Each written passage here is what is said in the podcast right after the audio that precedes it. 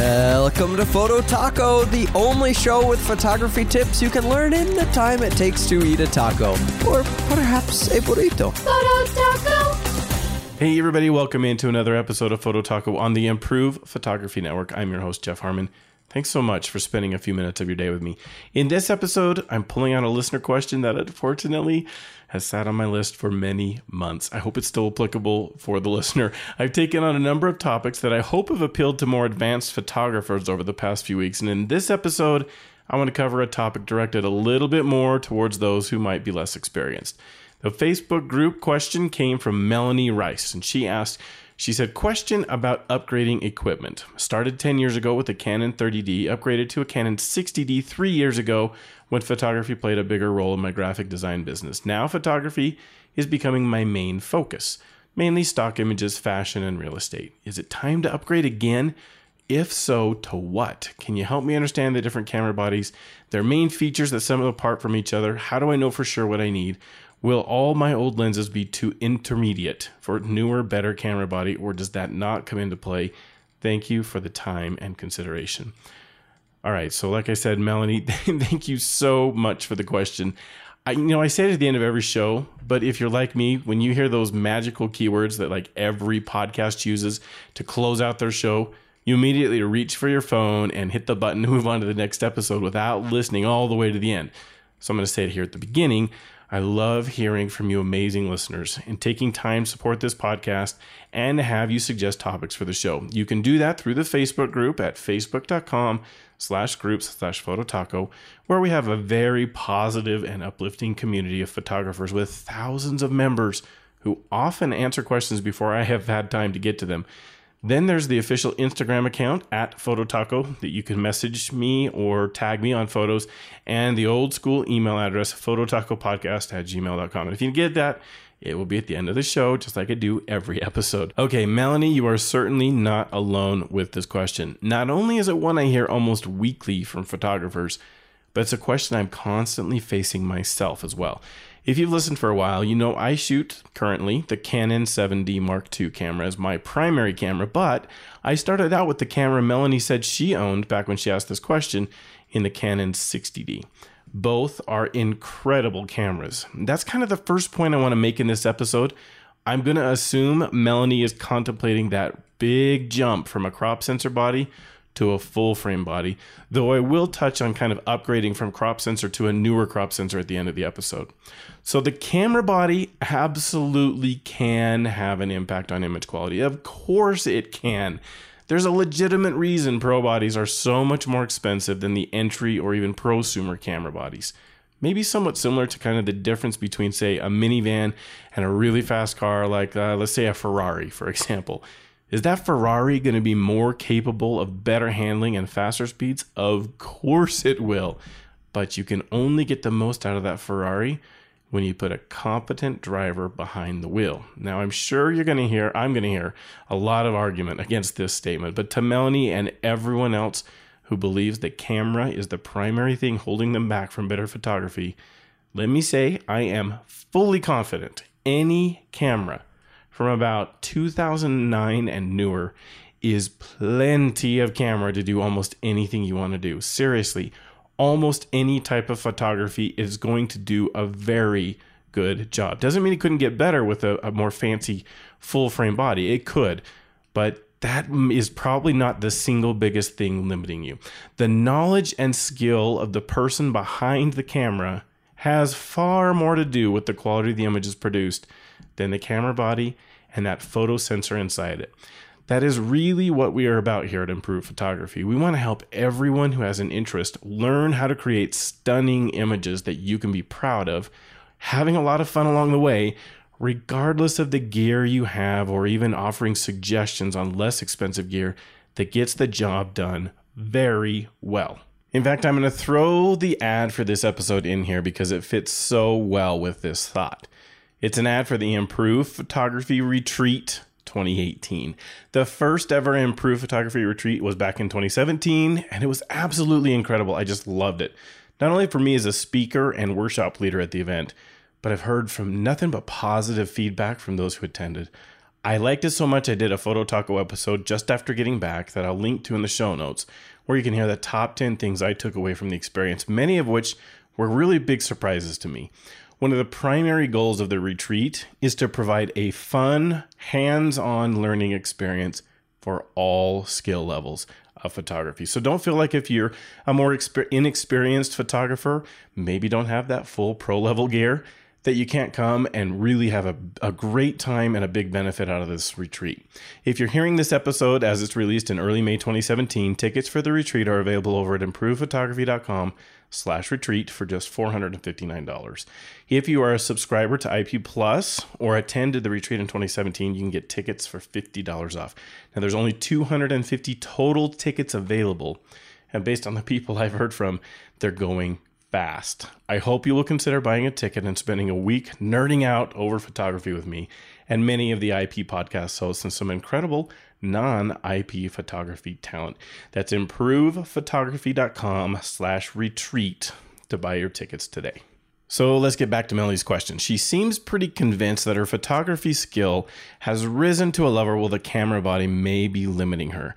You know, I've talked to thousands of photographers over the years, and I'm convinced that a significant majority of photographers feel like they are at the point well before they've actually got there. Remember at the top of the show, I made the statement that even entry level cameras from uh, about 2009 are more than enough to produce high quality images in the right hands. I personally don't feel like my own skill level is so high that my camera is like the thing limiting the quality of the results.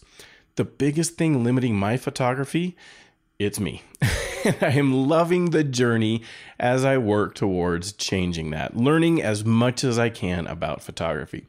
Now, there's a very common disease among photographers called gear acquisition syndrome. We call it GAS for short.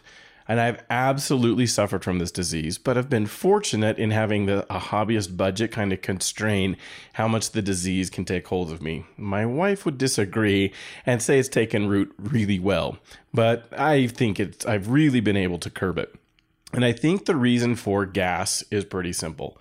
When you first start into photography, almost nobody has a clue about the features and functions of these cameras. You're immediately faced with an impossible decision where you aren't informed or educated enough to make a fully competent decision. You have to decide the manufacturer, you have to decide how much you're willing to invest. And since you don't know if you're going to be good at this or really even like photography, it only makes sense to sort of, you know, dip your toes in the water and start off with an entry level camera, a very modest investment, and see how it goes.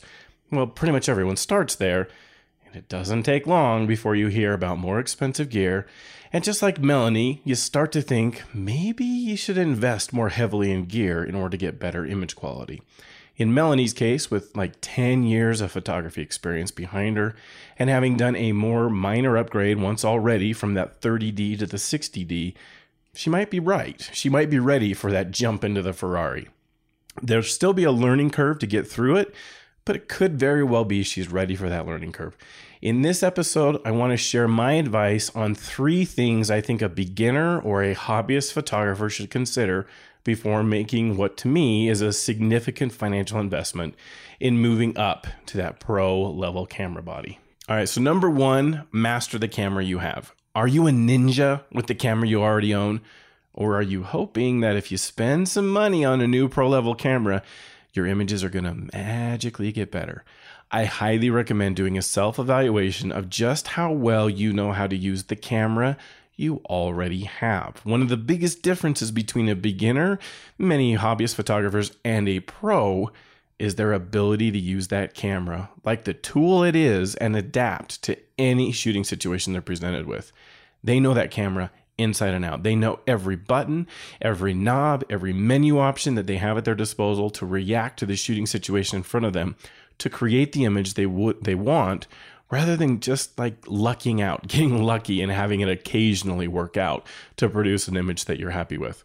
One of the best ways I know of doing that self-evaluation is to go down, go sit down with your camera, go through every button, every knob and every menu and validate that you know the how to use the option and when to use the option.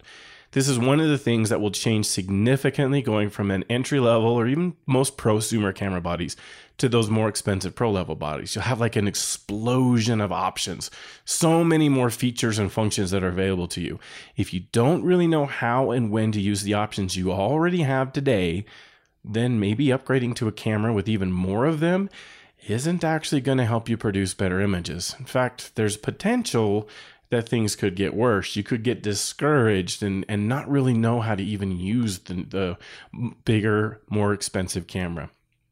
Kind of like you can imagine a newly licensed driver being put behind the wheel of a Ferrari and how much harder it might be for them to maintain control over that car and not get into trouble. All right, so that's number one. Master the camera that you have. Number two, glass may be a bigger benefit. As Melanie alluded to in her question, there's a very good chance the lenses you have with your less expensive camera body will not work with the Pro camera, or at least you won't get the full potential out of your new Pro camera body without also buying new lenses. Now, it's fairly easy to find on the lens the information you need to know if it will work on the pro level bodies. For Canon, you want a lens that says EF and not EFS or EF-S. EFS lenses are the line designed to be put on those less expensive crop sensor bodies and they won't even mount to the pro line of camera bodies, meaning you physically can't attach an EFS lens designed to go on the crop sensor bodies and have it work or it won't even attach to the Canon full frame camera body. You can't even screw it onto the camera. Nikon, a little more forgiving in allowing DX lenses. So that's D as in dog, DX lenses that are built for their less expensive crop sensor bodies. And they'll let them mount to their pro level FX bodies. But the cost is that the expensive FX camera you just paid for, it's automatically going to crop the image and take you down to kind of what the lens can provide and you won't get the full benefit of that big photo sensor in your pro level FX camera with Nikon. So with Nikon, you're looking for FX lenses, and for Canon, you're looking for EF lenses. Clear as mud, right? if that doesn't make sense, that's another indicator that you may not be ready to take full advantage of pro level camera bodies. Just kind of remember that some lenses are not going to work on those pro bodies. Still, really good to have this discussion though, because you have two options to deal with this. One, make a massive leap all at once and invest in the camera body and three or more pro lenses to go on that body. Something like, say, a 14 to 24, a 24 to 70, and a 70 to 200 lens. That kind of gets you the full gamut of most focal lengths that you're going to need for many types of photography. The problem is that's going to be around $10,000 US if you do that. And sure, you can save some money in buying third party lenses and bring that number down a little bit, but it's still going to be a pretty significant investment.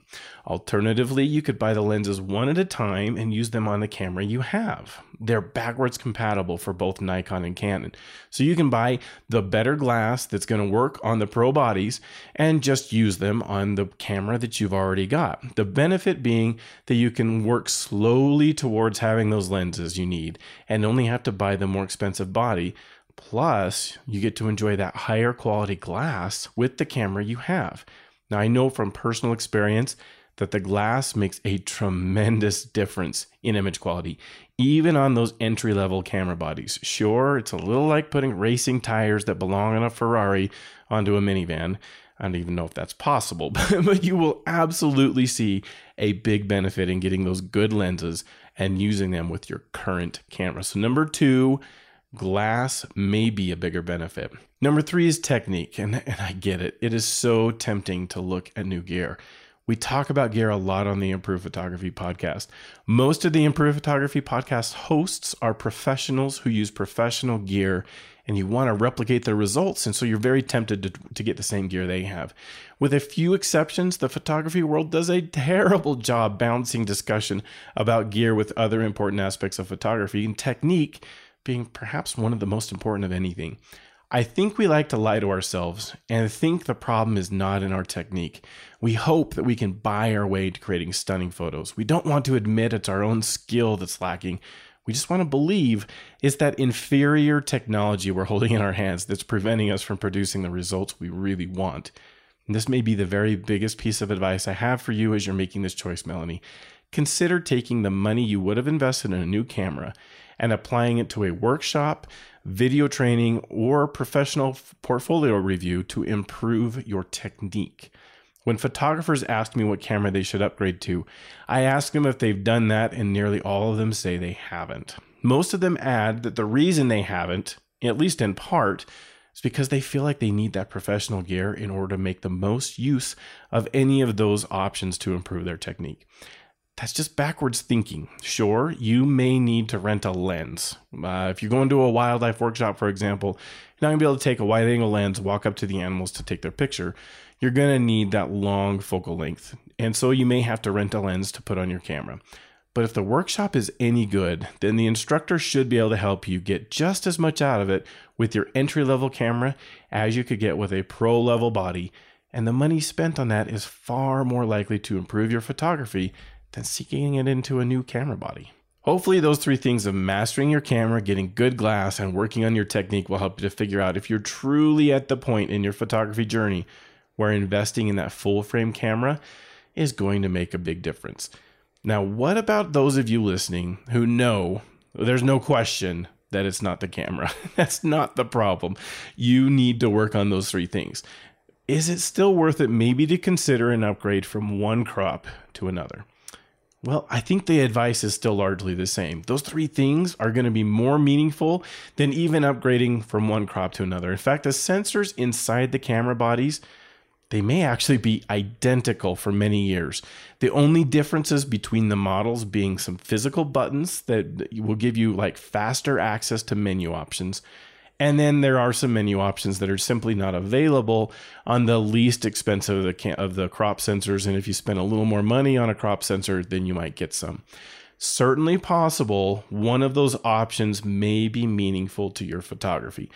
I did a Photo Taco episode a few weeks prior to this one where I talked about the autofocus micro adjustment feature or AFMA, and that's one of those that could have an impact. It could very well make sense, a lot of sense in some cases to sell your current camera, make a fairly modest investment in a newer or upgraded crop sensor body in order to get some of those features. So the question then that Melanie may have if this was her situation would be, well, how do I know? How do I know if one of those, what those features are and if it's one that matters to me? And the I, I considered trying to walk through the Canon line, explain kind of the different models, what's in them, boy, that would be a whole episode all into itself, and the information would be very dated as soon as I provided it. So rather than do that, it's better to teach a man to fish. So using Google, because Google knows all, is a really good way to go about this. And you can kind of see then what the differences are. I do this very regularly. As I'm answering specific questions, then I'll go, I don't usually remember off the top of my head exactly every feature that's in every camera. I know, silly me, but that's not information I'm making sure I capture. So I Google is is there, it's available, and it does a really good job. So for example, for Melanie in particular, the Canon 80D is probably the, the newest version of the crop sensors that she could consider if she wanted to stay in the crop sensor line. And so you could do a comparison by searching Google for Canon 60D versus Canon 80D ADD sounds like a different thing, but, but 80, 80D, and you'll get back several websites that have head to head comparisons. And then you can learn about the feature differences between them.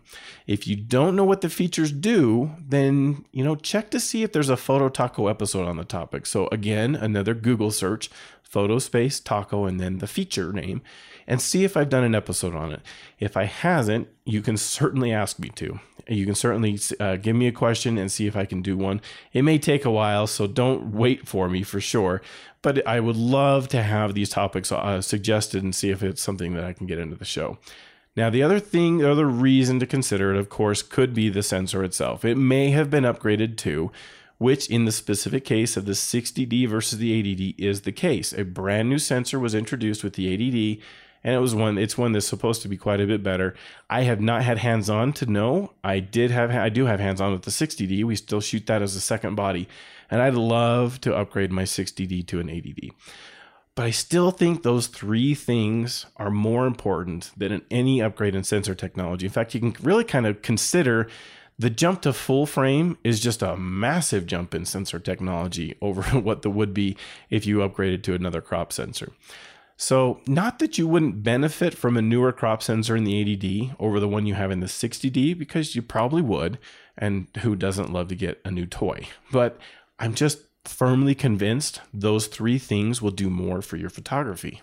All right, so that's it for this episode. I hope you enjoyed it. As a quick reminder, you can suggest topics for the show, like I mentioned at the top, facebook.com slash group slash phototaco in our Facebook group, through Instagram by messaging at Phototaco Podcast, or through email where the address is phototacopodcast at gmail.com. I've had a lot of listeners sending me email lately, lots who don't do Instagram or Facebook, and they're really glad that there's an email option.